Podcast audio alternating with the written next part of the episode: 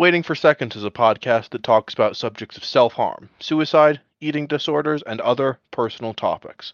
If you don't feel comfortable listening to this podcast alone, listen to it with someone important to you. May that be a teacher, a parent figure, or someone else you feel comfortable being with.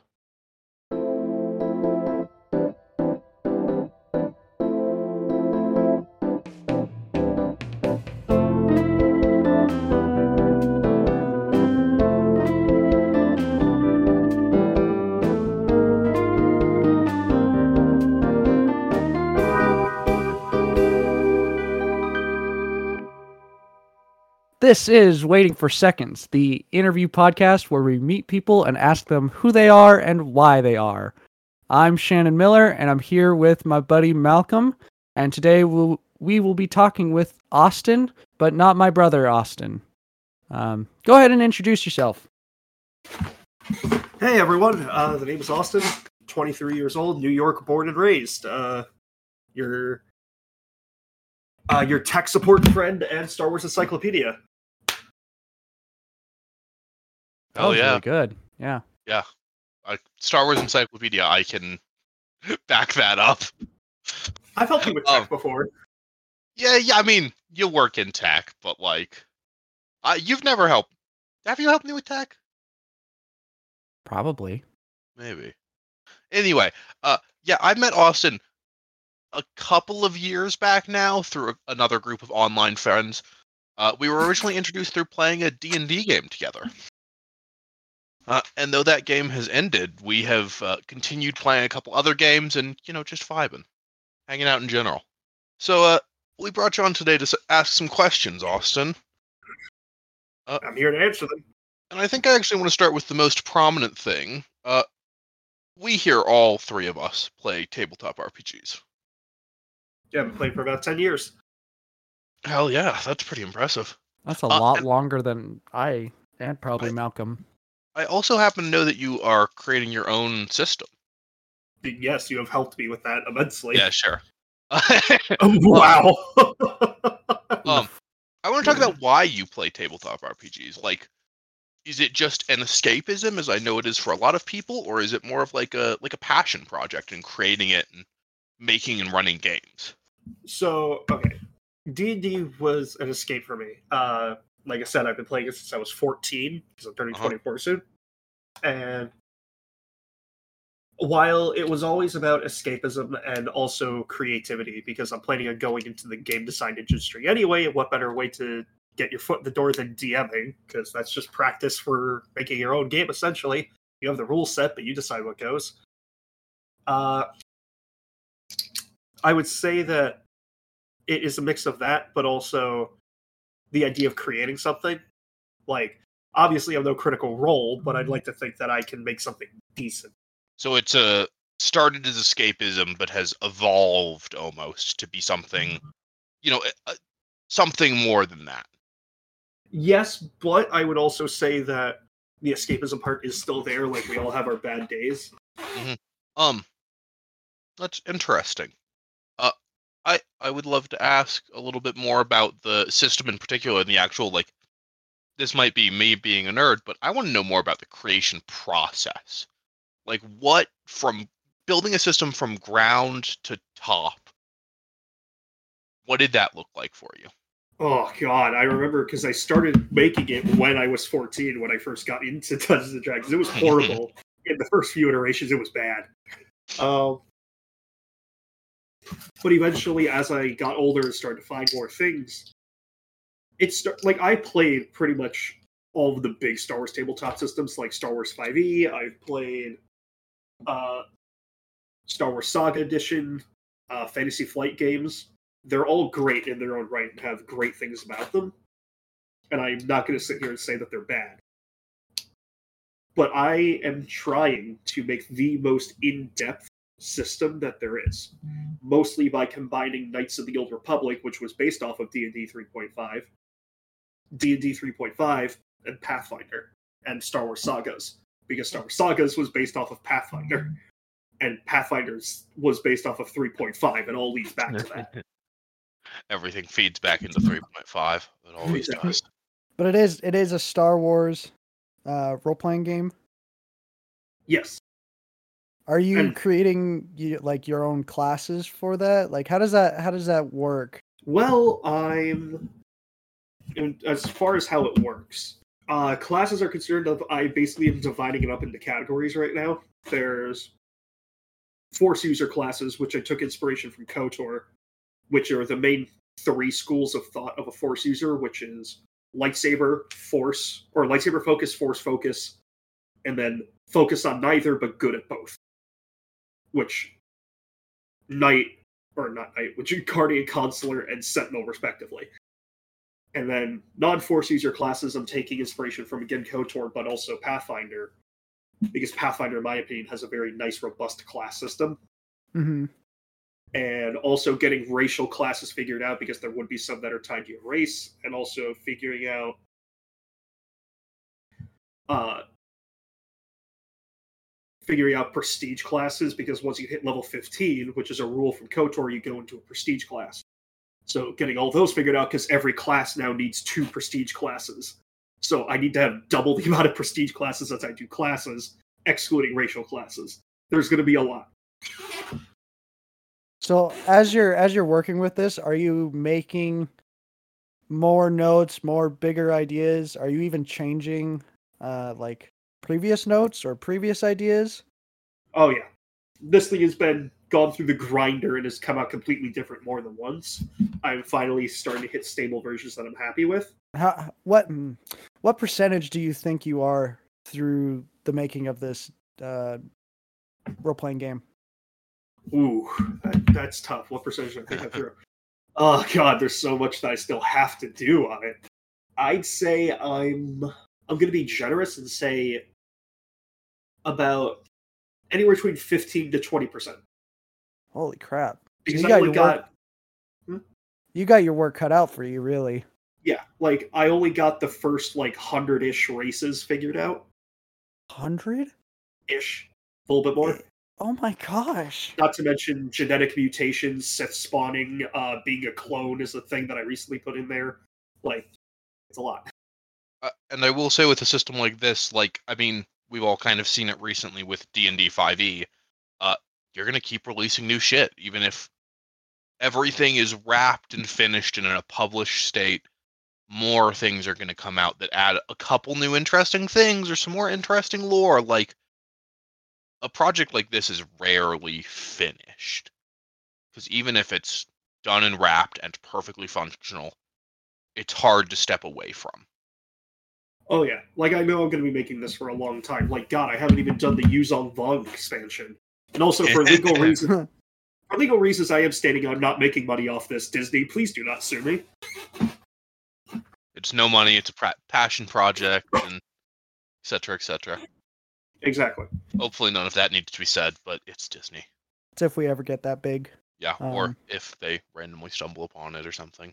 Do you are you giving yourself a time limit when you want to release like a beta or like an alpha version? Publicly release? Uh, no time limit. I will do it when I'm ready, and I'd probably just do a huge Reddit thread about it. That's fair. That's the fastest way it's going to travel around these days. And if it goes well online, you can actually use projects like that as a start of a portfolio. Ooh. That's that's creative. Which a lot of, and I'm trying to get into game design, specifically lore design and game mechanics. I'm not a programmer by any stretch of the imagination, but uh, a degree to a lot of companies says on paper I can do this. A portfolio says I can and have done it. Does it does it feel like your child? Like you you've worked so many hours on this like does is it really an like an emotional project for you? Yeah, honestly. Um like I've had to sit down and realize that when I ask people for help and they give me answers I don't like, that I have to like realize I'm the one that asked in the first place, and if I wasn't ready to take criticism, I shouldn't have asked at all. Goodness. But at the same time, a lot of those things that people shot down, I re- reworked and refined to make better to work. Like I literally have made entire game mechanics work because I got pissed that people didn't like it. so like fuck it. If it's I could curse on here, right? Oh yeah. yeah. Yeah, Okay, we don't give a so I was shit. like, so I was like, fuck it, and I just decided to make some of these mechanics better. I'll be like, I'm gonna show them, I'm gonna make it work, and they're gonna like it. So that being said, with what we know about your project now, where do you want to see either you or your project in the next five years? Well, hopefully in the next five years, the Reddit post is out there, uh, because I want to consider the baseline finished upon Like have- when I release it. Like have a beta out. Yeah, the beta for me would be when classes and races are done in balance. I'm currently revamping how combat works entirely and how force powers work. Uh, magic, there is magic in Star Wars, revamping how that's going to play out. That's gonna Yeah, be magic that insane. isn't the force, but The force is just the most roundabout way. uh huh. Yeah. It's all kind of the force, but yeah. Now, what about you yourself? Where would you like to be in five years? Well, honestly, hopefully I'm out of my current job and somewhere better in five years. Uh,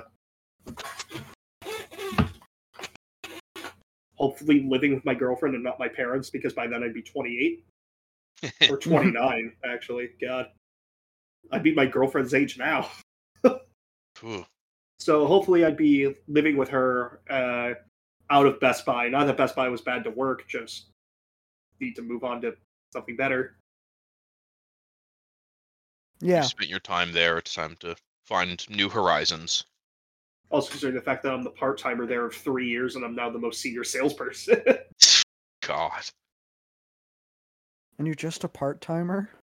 yeah. Yeah, that's because I'm also going to school. It's not like I it- like I Oh. didn't want full time. gotcha, gotcha. You're going to school for like computers? Yeah. No, actually, uh, I'm going to school for getting an English major, specifically in literature. Uh, Hmm. Because the idea is if I'm going to be a lore designer for a game, I need to know how to write good lore to begin with. Uh-huh. Yeah. Got to write the hell out of the lore before it's lore. Right. Like my dream position, I don't know the official corporate name for it, but it would be a lead lore designer. Would be like my like off. like though it's so nice because I can sit down with the mission designers, the environmental designers, uh, the story writers, and basically tell them, all right, this is what I'm thinking we need to do. You have any place in mind? Like, would you be trying to work with Disney and Star Wars, or is that just So, you want to write some lore? End of story. Ooh, good question. I want to be behind video games. Now, I always, always would love to work on Star Wars. But the problem is Disney took Star Wars in a direction that I can't sit here and agree with. And I have a feeling I would be buried under all the big names trying to do shit before I could get my thoughts out. Too many people there to make it. Would you love to like create the new lore for Star Wars though? So there'd be a very simple thing I would do. There, there would be a few things I'd add to the lore that I think would be really cool. Yeah. but 99% of what I would do is get rid of Disney's canon and reinstate Legends. There's only a couple pieces from Disney I would keep, and that's very few and far between. oh, sorry. Legends is the the comic, yeah? Oh, like sorry. the old the Legends, Star Wars Legends, that's the old Dark Horse comic. That's part of it. Uh, Legends is now anything that isn't Disney canon. Oh. So anything that came in Star Wars stuff that isn't like the nine movies and a couple of specific things they approve of. Right. That's all Legends. So Gotcha. I would be getting rid of Disney canon, reinstating Legends, keeping one or two things from Disney canon, calling it there. Like I would keep Rogue One, but I would make it a lot darker because of the Legends version was a whole lot darker. Mm. Uh, like Red Hand Squadron. Spoilers to anybody that hasn't read the comic. Uh, Red Hand Squadron was on the planet getting the Death Star plans. They got them off world, but the problem was was that they had no way out. So it was just them fighting for days, knowing they were going to die, and some of them uh, rode down the suicide at the end Mm. to avoid getting captured. like it got dark, and I would have kept Rogue One and given it a little bit more of a spin on it like that. Yeah, that's I think that would have been an interesting ending, but uh, probably a lot less marketable. Um, yeah, I don't really. I I've never really gotten there. Removing of le- of lore and like in programming, removing functionality is the biggest bad that you can do. It's just like taking away func- functionality from a program is just stupid. It's never like it, obviously unless the functionality is breaking things and it just hurts the the element, the final design. Mhm. And that just feels like what they did like maybe it simplifies it a little bit, but if you want simplified Star Wars, like it's there already. Watch 9 movies and you're done. but they're not even great movies. Well, Not all of them them aren't. are great. I I still say episode five, Empire Strikes Back, is still in my top movies list. But that's just me. Yeah, I mean, I never like I I didn't really get into Star Wars at a young enough age that it feels like it was super something big for me. Like they're good movies and I mean the prequels look amazing and the the original trilogy has a great story and pretty damn good acting too. Like but they're just not fundamental to me in the same way that like a Princess Bride is. Gotcha. Princess Bride is so good though. It is Wasn't it? so good. You killed my father. Prepared to die. Marriage. Twoo off. Uh, I got a question. Shoot. So, this whole uh working part time at Best Buy, well getting educated, well making a system, and I mean, at least running a game for me, if not more games at any given time. That sounds stressful as hell. How do you manage that stress? Like, I know a lot of people. Go ahead. I'll just let you talk. Work is a stressor uh, for many reasons, Mm. but I always enjoy running the Star Wars games. Or like running all the games that I run, I love them all. Um, I very much enjoy uh, working on the system. Mm. Like that's all stuff I love. And school, it's like it can be stressful, but like, just like, hey, dumbass, finish that paper and submit it, and then you're good. So it's not even really like there's just the one big stress element, and then a number of good ways to relieve stress. And then, I mean, school can be stressful if you're bad at it, but presumably you're submitting papers on time, so you're pretty good at it. Have you ever had any big like maybe back when you were in high school? I know at least for me, high school was very stressful, and I had to find some really uh in many cases not healthy ways of dealing with stress. Was that ever a problem for you? Okay, so sad story now. So high school was probably one of my darkest times mentally. Mhm. Uh, my hands are actually still scarred. I didn't cut myself, but I thought drywall was a fun thing to smash my hand through. Uh, trigger warning blood. But um, I one time swiped my arm instead of going through the drywall. My arm skidded across it, and drywall's a rough surface. Oof. You don't know the kind of reality check you get when you're wiping your own skin and blood off the wall. Uh, I had multiple, like, I, th- to be truthful, I got diagnosed with depression, anxiety, and paranoia. And it got bad. Uh, I truthfully tried to off myself once, and my mom walked in the middle of it. Which, the way I was going to do it in my head made sense at the time, but looking back, it would have been very messy and very painful.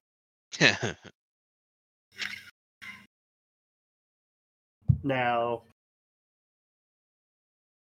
I remember talking to my guidance counselor, and I was admitted to a hospital, uh, St. Vincent's, actually. I did outpatient for six days because they didn't think I needed inpatient. So it was a thing of just they they did the best they could. Uh, my parents did as best they could too, though having your kid go through that is obviously wasn't easy for them either. uh, got put on meds that I've been taking since, and they, well, the second med that they gave me worked, and had the same therapist ever since, and it actually is all working out. Mm, That's a good, good. therapist can do wonders. Yeah, it, funny enough, I'm seeing her tomorrow. So yeah, and uh, I'm I'm very glad that you did have people there for you. Like that's a, a it can be a very hard thing to go through, especially when you know a, a hospital like that doesn't really see it as a problem. Well, they saw it as a problem, obviously, but like you should be doing that. Yeah.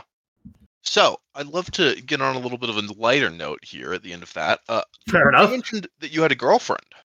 I want to lo- know a little bit more.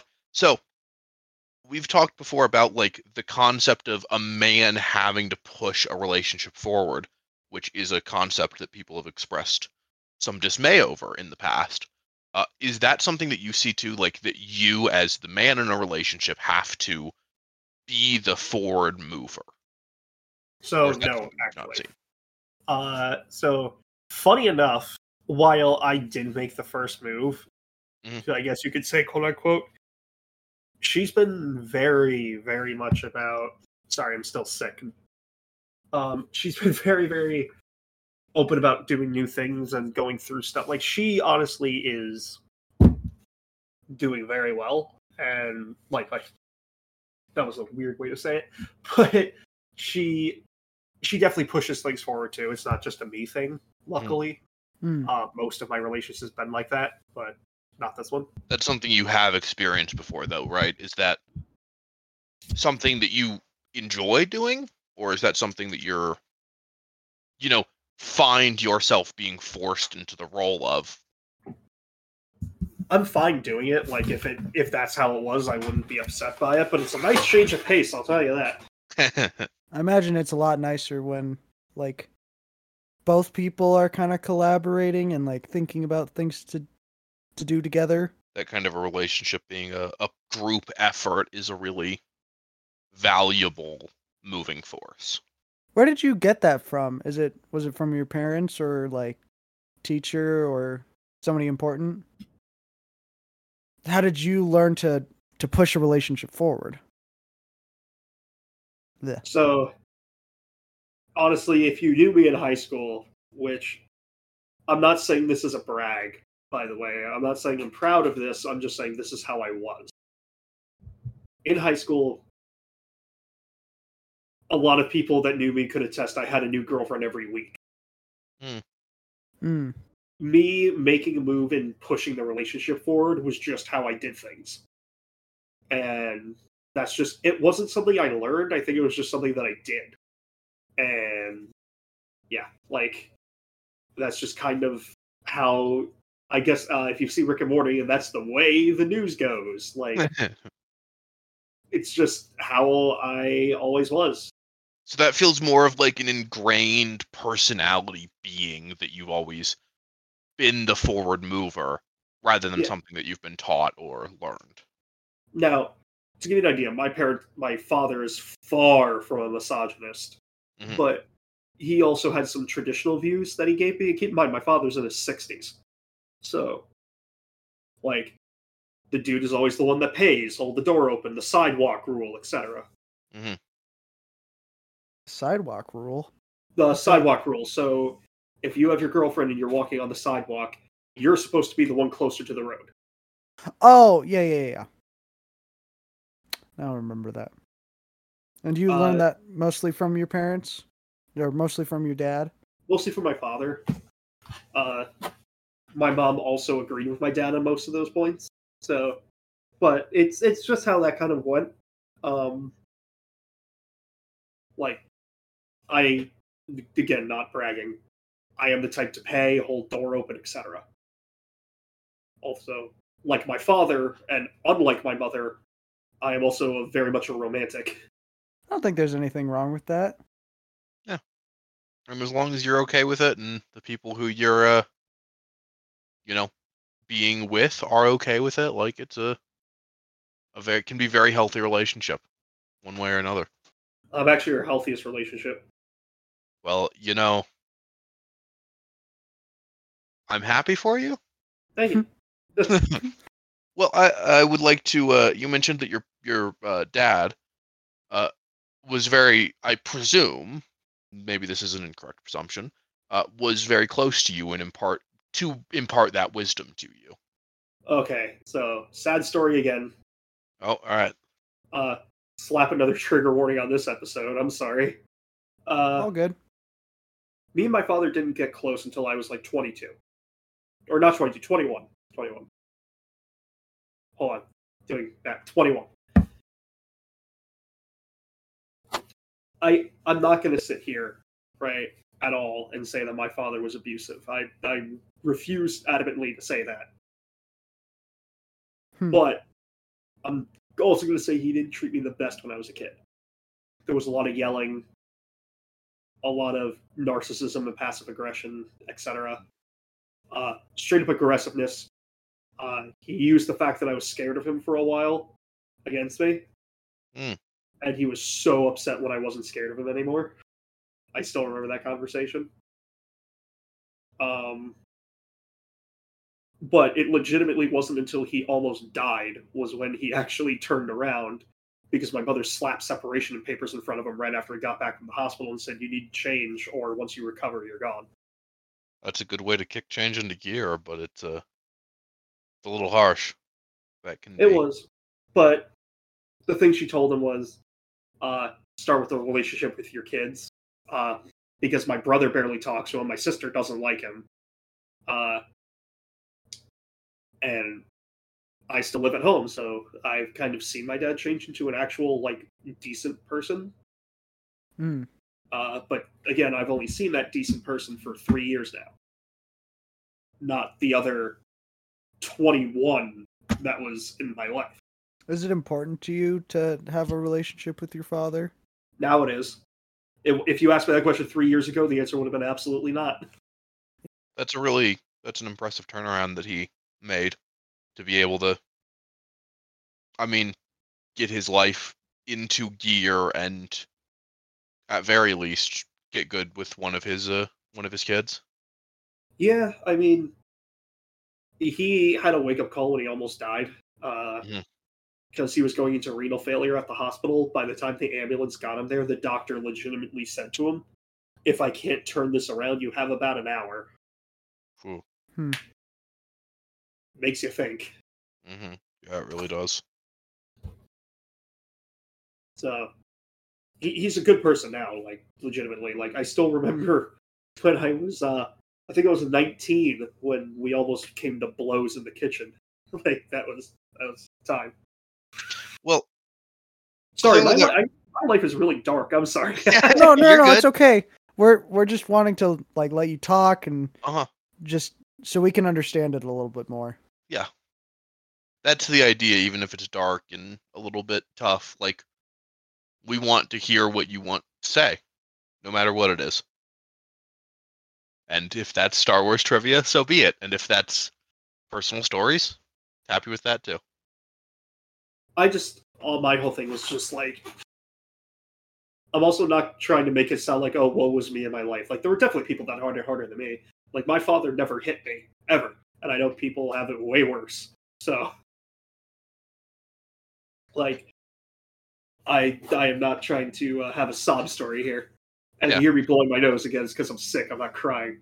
well, I do want to ask you then uh, about your father.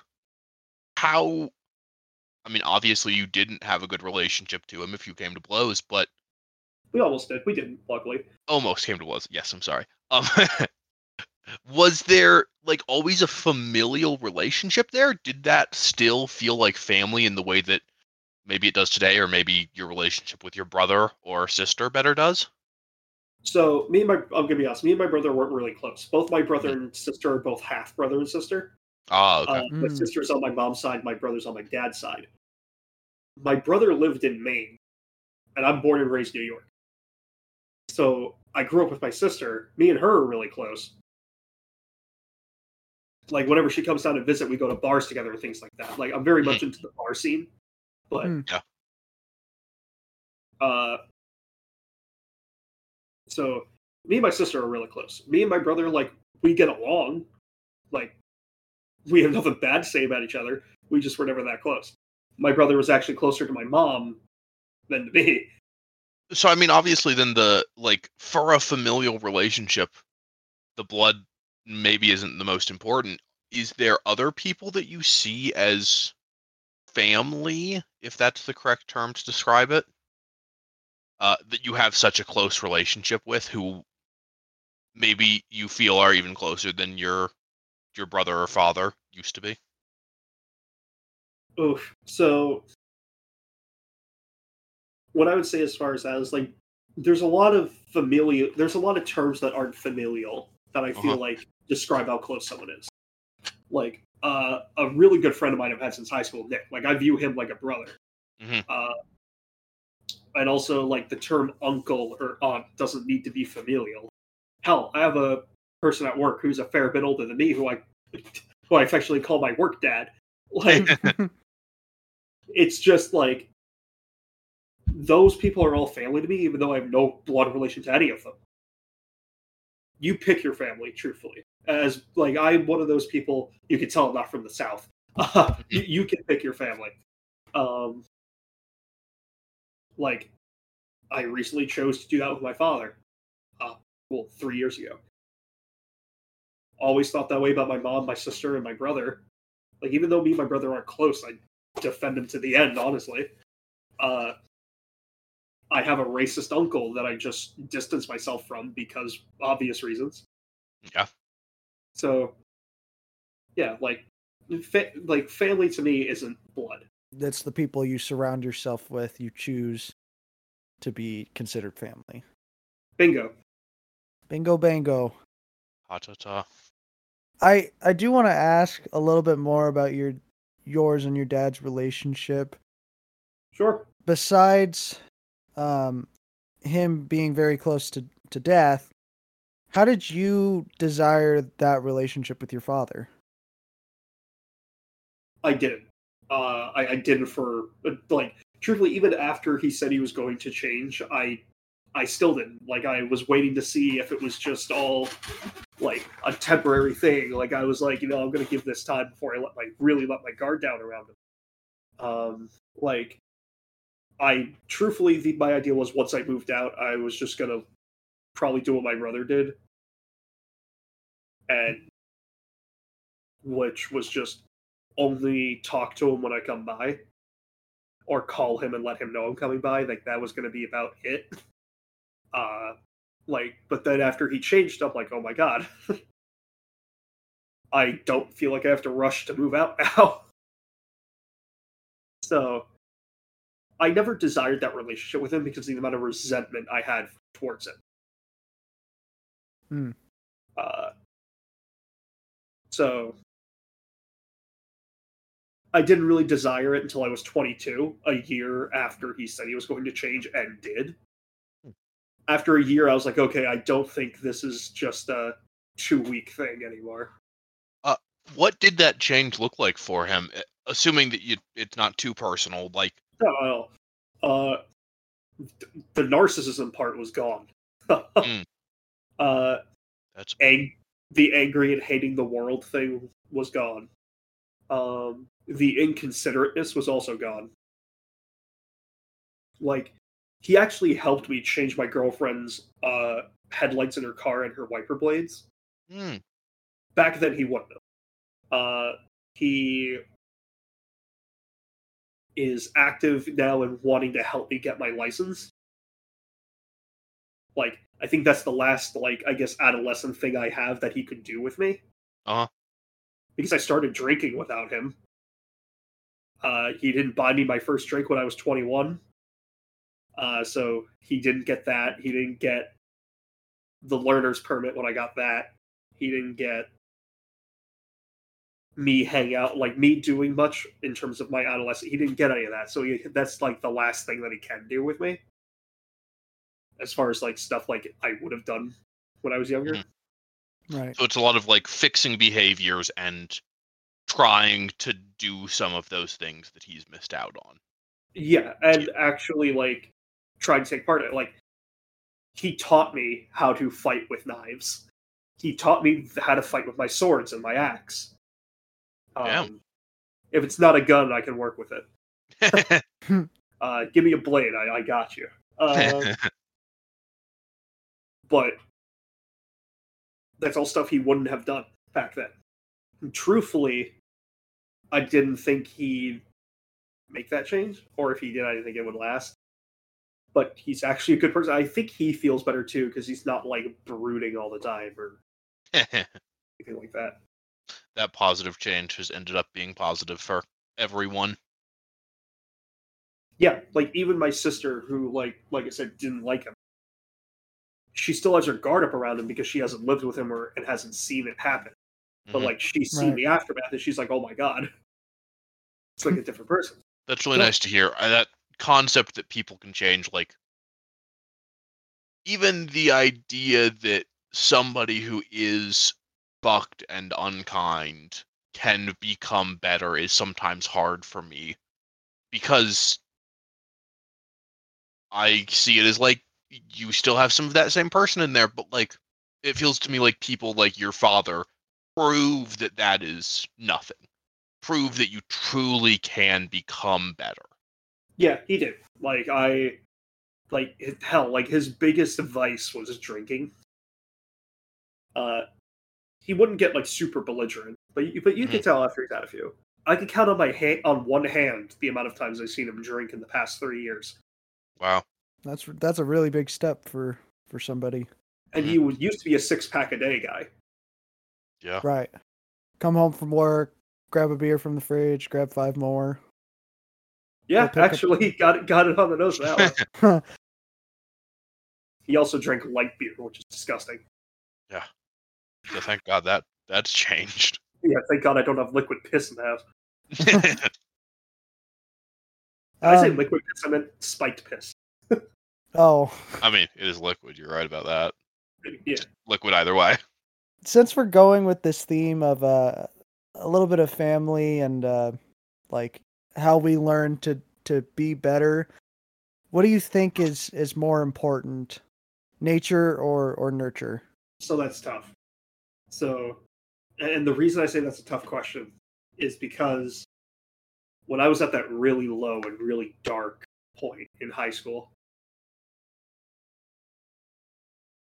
some of that was nature because depression runs in my mom's family. My sister had it. Um, so that that I always like say was nature. Hmm. I think the anxiety, some of it was nature, not to the extent that I did have it, but part of it was, I definitely think. I think the paranoia and part of the anxiety was nature because of my father, because he would get loud, he would yell, uh, he would he would yell, throw things, never throw anything at me. I want to make that like clear, but Hmm. he would yell, throw things, etc. And I always felt like I had to look over my shoulder with him. So I think at least a part of the anxiety and the paranoia was Nate was nurture. I think the depression and some of the anxiety was nature. So for me to say one's more important than the other, I, I can't. But I can definitely see the merits to both. What Sorry are those merits? Um, people, what how what people say, how they see it, how they treat you, especially if it's repetitive and a day in day out thing, that will affect you in the long run. Like it took 14 years for it for me to reach that point, but it will affect you. As far as nature is concerned, that also has to that's also very important because nature I'm defining as like genetics, things like that. Uh huh. Right. How you naturally are. Right. That's also going to play a part because how you naturally are is how you're going to react to everything else, including the nurture.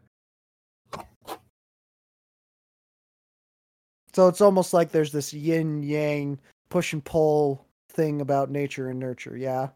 I would definitely describe it as a yin yang. Because if you don't have one, you- you're kind of fucked. like, I'm pretty sure this is the first time I've ever heard that opinion on all these episodes. Usually, most people fall under nurture or nature, but to to look at both and like respect both. I I really like that. I do too. I like that. I often look at it as like nature is innately inferior to nurture, but uh, no, you're absolutely right. Like they are not separable. Right. And how I got to some of these ideas, my father actually did martial arts way back in like the 80s. And his Sifu was very, I guess the term would be philosophical, spiritual, what, whatever it is. Mhm. So uh, I am. I'm not going to sit here and tell you that I'm like Socrates here, but I definitely have thought about stuff. Yeah, I really like that take that those are just to even and maybe this is exaggerating your words a little bit, but it's the way I'm thinking about it. To even separate them is kind of absurd because you cannot one simply cannot exist without the other and viewing one in isolation is short-sighted. Yeah, like they're two sides of the same coin would be how I'd word it. Uh-huh. Right. Now using using this idea of uh yin and yang it's it's more it seems more spiritual. Are you religious anyway in eh, in any way or um do you believe in like karma or anything specific? So, this is actually something my college professor asked me. Um, we had to write a paper about mixed relationships, whether it was uh, religious, racial, or anything else. Mm. My parents are a mixed religion, right? Uh, my mother is Christian or Catholic. She's some denomination there. Yes, one of them. I, can- I can tell you which one she's not. I couldn't tell you which one she is. Uh, my father's a Buddhist. oh. My sister is a Druid. Hell yeah. I'm an atheist. My college professor looked at me when I said that and said, Well, I guess that didn't turn out well, did it?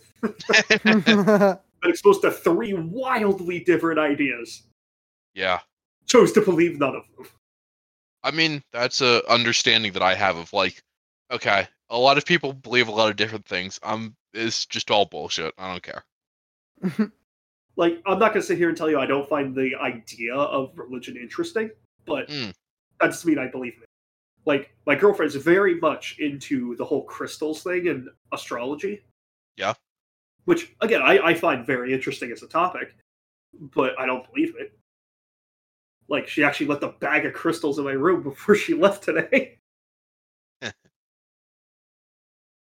I understand the thought behind it, and I understand the significance of giving people crystals. So, like, obviously, I treat them well, but and I do what you're supposed to do. I guess is would be the term to use. But I'm not going to sit here and say I believe in it. I respect it, and I will show respect to it. But I'm not like one of those keyboard warrior online atheists that are borderline anti-theists. Like, no, Do you uh Oh, I just had it. Damn it. uh, did it have to do with the term anti-theist, keyboard warrior, atheist? No, anything? no, okay, I'm back. Uh Got it. Do you have to have a reason like behind things though? As in like do you try and look at the science of crystals and maybe why like people believe in it or does does something have to make sense um in your brain for like certain way people do things via religion? Like I know uh my buddy Adam, he was on here uh, a couple episodes ago. He kind of believes this the sciency way of Christianity. It's he likes to have a reason behind certain things that involve Christianity. Are would you consider yourself like the same situation where you need to have a reason behind something? So I need something to be ground. I guess the term would be grounded in, not grounded in That- reality because that sounds demeaning. But No, no, that some- makes sense. Grounded is the right word. That's the word I was missing. right, yeah, I, I was saying grounded in reality isn't like a good way to frame it. But I, I need something to actually have like I guess the term would be scientific facts behind it. That's the I guess the nicest way I could put that sentence. Um like do I think that there's science behind I'm going to use the only crystal that I know of off the top of my head is white quartz. Uh, because my girlfriend left me some of that and also has a 25 pound brick of clear quartz in her car. Uh, that crystal is supposed to promote healing. Or that's the main thing it's supposed to do. Not like, I, I don't think like physical healing, but I think it's like a mental healing. Mm. Um, and you're supposed to cleanse crystals of like all the negative energy you're putting into it, etc. And you're supposed to do that with either with light, preferably sunlight. Now, I don't think there's a science behind any of it, if I'm going to be honest. Do I find that whole concept and idea really intriguing and interesting? Yes, absolutely, and I like learning about it. But that doesn't mean that I think that there's an actual like scientific fact behind it. Mm. But you respect it. Exactly. Like Mm. I, I think to like wrap back to a previous topic, not that I'm trying to go back to one, it's just in general. I think equating my interest in that would be like and I've done this before, me explaining how the intricacy of how a blaster from Star Wars works to a gun nut. Like people that are really into guns would probably be very interested to hear about how thought how the thought process was and how blasters work. But that doesn't mean that they obviously think that I guess not real because they're not, but think that like I, do, do you get what I'm getting at? I get what you're saying though. Like it's it's um in your brain these these ideas behind the crystals are are made up almost as much as a blaster is. But it's fun to listen to the in- intricacies about what people believe in them. Yeah, and how much thought actually went into it. Right. Because like in that bag, like there's so many in here, and I don't even know what they do or what they're for. But I I I love the idea of it. and there's not only significance to uh you, but it's mostly the significance that your girlfriend had given them to you. Yeah, and I know that like in the whole, I guess, world of crystals and spirituality, it, it's a big thing to give somebody crystals. At least I think it is. So obviously, I'm going to show respect to that. So whatever the crystals do, it doesn't really matter because it was given to you by somebody you care about. Right, and I know what that means in that Huh. belief. So I, will say I have high respect for for your take on on religion and it's you you look at it, you know it's there and you respect it and that's it. You respect the people who believe in it, including your parents. I I just appreciate that and I I wanted to say that. Thank you. Um, when, when you grow up around three wildly different religions, and they all like, despite obvious things with my father, like everybody got along as far as religion was concerned. No one cared that my sister was a druid. No one cared that my dad was a Buddhist. No one cared that my mom was Catholic, Christian, whatever. And yeah, like, and I just thought that having wildly, uh, legitimately until I was like a teenager in high school, I'm going to be honest here, I thought people having radically different religions in their family was just normal. No one ever told me different, and I no That's one ever fair. like displayed different. So I just thought that that's how it was. And then when I learned that most families only have one religion, I'm like, wait, what? I had three in my house. Did you ever practice any of the religions? I can't say I practice them. I've been to religious areas. I've been through religious things. Like I've been to uh, bat mitzvahs. I've I've been to a bat mitzvah, not a bar mitzvah. In case anybody was going to question me on it there, I know the difference. Uh, but yeah, I was at a bat mitzvah before. I was at religious weddings before. Uh, religious funerals I've been to like I've always like been around like religious stuff. It's just and once again I respect it. Now I kind of made a fool of myself when uh my great grandmother, who was very Catholic, died, and we had to do the cross with our hand on like your forehead, uh, shoulders, and stuff. I had no clue what order of operations was supposed to be done.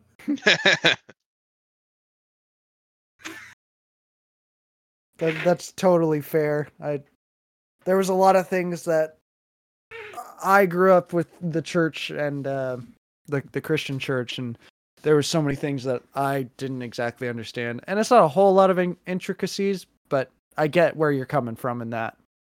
Yeah, I also learned that my mom had a not a hot take, I guess, but a unique take on Christianity, also, which was interesting. Like, a she's not a Bible thumper, thank God, but she also reads the Bible a lot. Like certain verses, she'll read. Uh, she also is very much like we celebrate Easter and Christmas and all that, and but she doesn't like the church, which I thought was a really interesting thing because she just she find she finds them uh, too money grubby. So how does she do those kind of I mean, does she go to church for Christmas anyway, or do you do like a little service at home? We don't. Uh, period. Oh, Uh, we've never did the whole pray over the meal thing. We never did services at home or any of that. She was never really a church person. We've never been to church or anything like that. Uh, She's a believer. She reads her Bible and believes it. That's where it Right. ends. Right. Like it, she did like the church because she, again she thought they got too money grubby. Hmm. She liked what they stood for, didn't like that they didn't execute on it. mm. That feels very familiar. I'm I'm I'm in the same take as your mom as I'm not a big fan of church going. Well, I also told my mom that it's people like her is the reason why the English church split off. I was just like, people like you that cause that. I got one last question for you, Austin. Shoot. I want to know about. I mean, I know that you like playing games, uh, tabletops, and video games. I want to know what's your favorite of either of those. Favorite system, favorite campaign that you've played in, favorite story, even. Okay, so favorite video game is hard. I have three that are rolling around in my head right now. Tell us all of them. So, Stellaris for one. That's a good one. Uh, loving the new DLC, by the way. Oh yeah, Uh, I'm gonna have to try it. Oh, so much fun. Uh, Stellaris for one. Uh, Star Wars Empire at War is another one. I actually played that game competitively for a little bit. Uh, that was one of the best Star Wars RTSs that ever came out. Hmm. And then not the new one, but the 2008 Star Wars Battlefront 2. Ah, yeah. That was that was a- good game. That was a s- another one I've played competitively. Oh really? Yes, way way back when. Played that competitively when I was like 17. Yeah. And how good you get? Oh, I, I did pretty well. I, I'm not going to tell you that I won every tournament I was in, but I I had a very unique style of playing the sniper class. Hmm.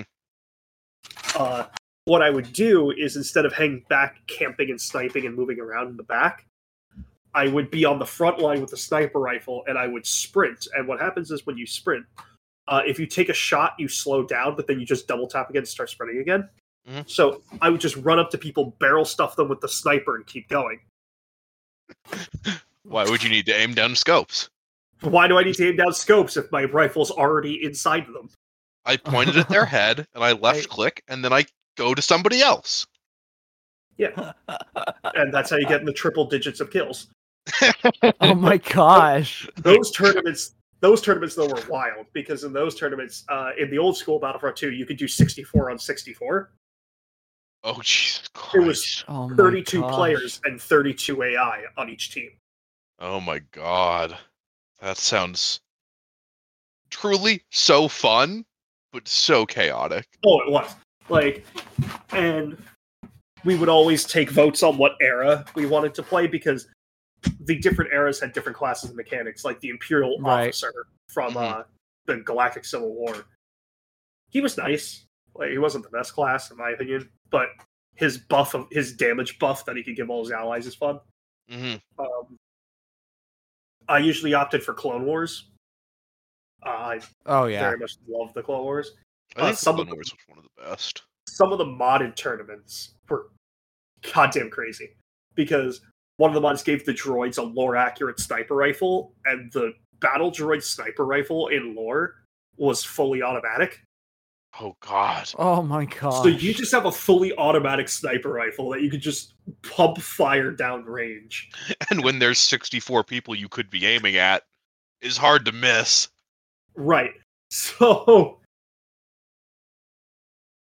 like it I like it was during those where I could hang out in the back line because I would Mhm. just spray. It was so fun. Uh, want to ask. Uh, so, I mean, obviously, you're a Star Wars man, right? Does that Yes. apply to? uh, It obviously also applies to Stellaris. Does that apply to other sci-fi stuff? Um, did you ever like get into Star Trek or? Battlestar anything- Galactica. I loved Galactica. Galactica is my Yeah. second favorite in sci-fi series of all time. Uh like specifically the reimagined one, but everybody sleeps on the prequel that they came out for that Caprica. Caprica?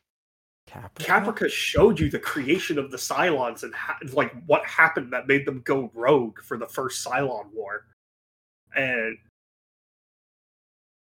the second, uh, like the reimagined Battlestar Galactica, I thought was really good. It got a little preachy in the end, in my opinion, but other than that, I loved it. Hmm. Like the nothing, there is no other courtroom scene that you can give me in fictional media that tops the trial of Gaius Baltar by the war tribunal essentially because of what happened on New Caprica and Lee Adama's performance, especially having the lawyer actor that they did. Oh, who played that lawyer? I'm Mark Sheppard. He did fantastic. I don't Uh, think I've seen enough of Battlestar Galactica to know whatever you just talked about, and I'm sorry. Maybe the listeners know.